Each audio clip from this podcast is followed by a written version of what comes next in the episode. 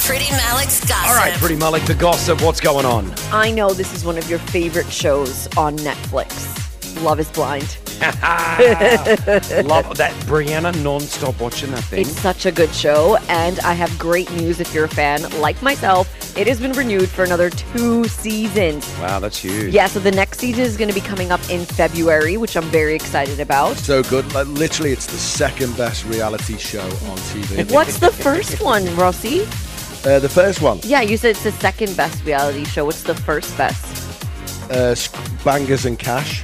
What's It's, it's where they It's in cash. it's where they get old bangers of cars and do them up and sell them on. Is that a real show name, or did you just make that up? Because it's a great show. I know name. that is great. No, it's from the Uh, UK. Oh, I was going to say. I- Oh. I, I had because I had bang. Do you know what bangers and mash? Mash. Mash. Only after moving here. Yeah, sausages and Yeah. mashed potatoes, which Yeah. I made a couple of nights ago. Oh, yeah, I saw that. What a coincidence. No, but I'm joking. The Bibling, obviously, number one.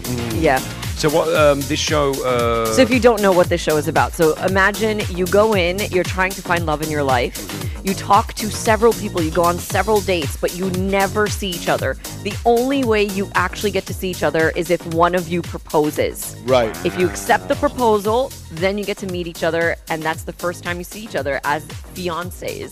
It's an amazing show. So All right, well- February next season, and then we definitely have one more season after that. okay. Um, we talked about this the other day. Sad news, right? Brooklyn Nine-Nine star Captain Holt, Andre Brower, So sad. uh, he passed away at the age of 61. And his PR rep at the time of his death just said, oh, he passed away after an illness.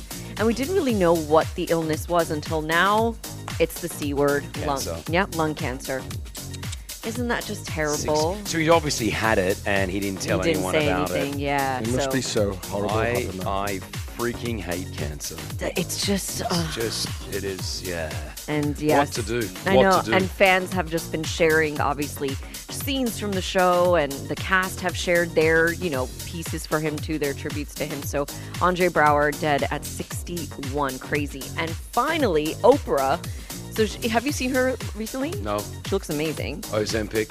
So, Is it? so someone Oh. asked her, someone asked her and said, "Hey, you look amazing. Like, you know, how what was your weight loss journey like?" Because Oprah's always been open about this, right? She's always talked about it.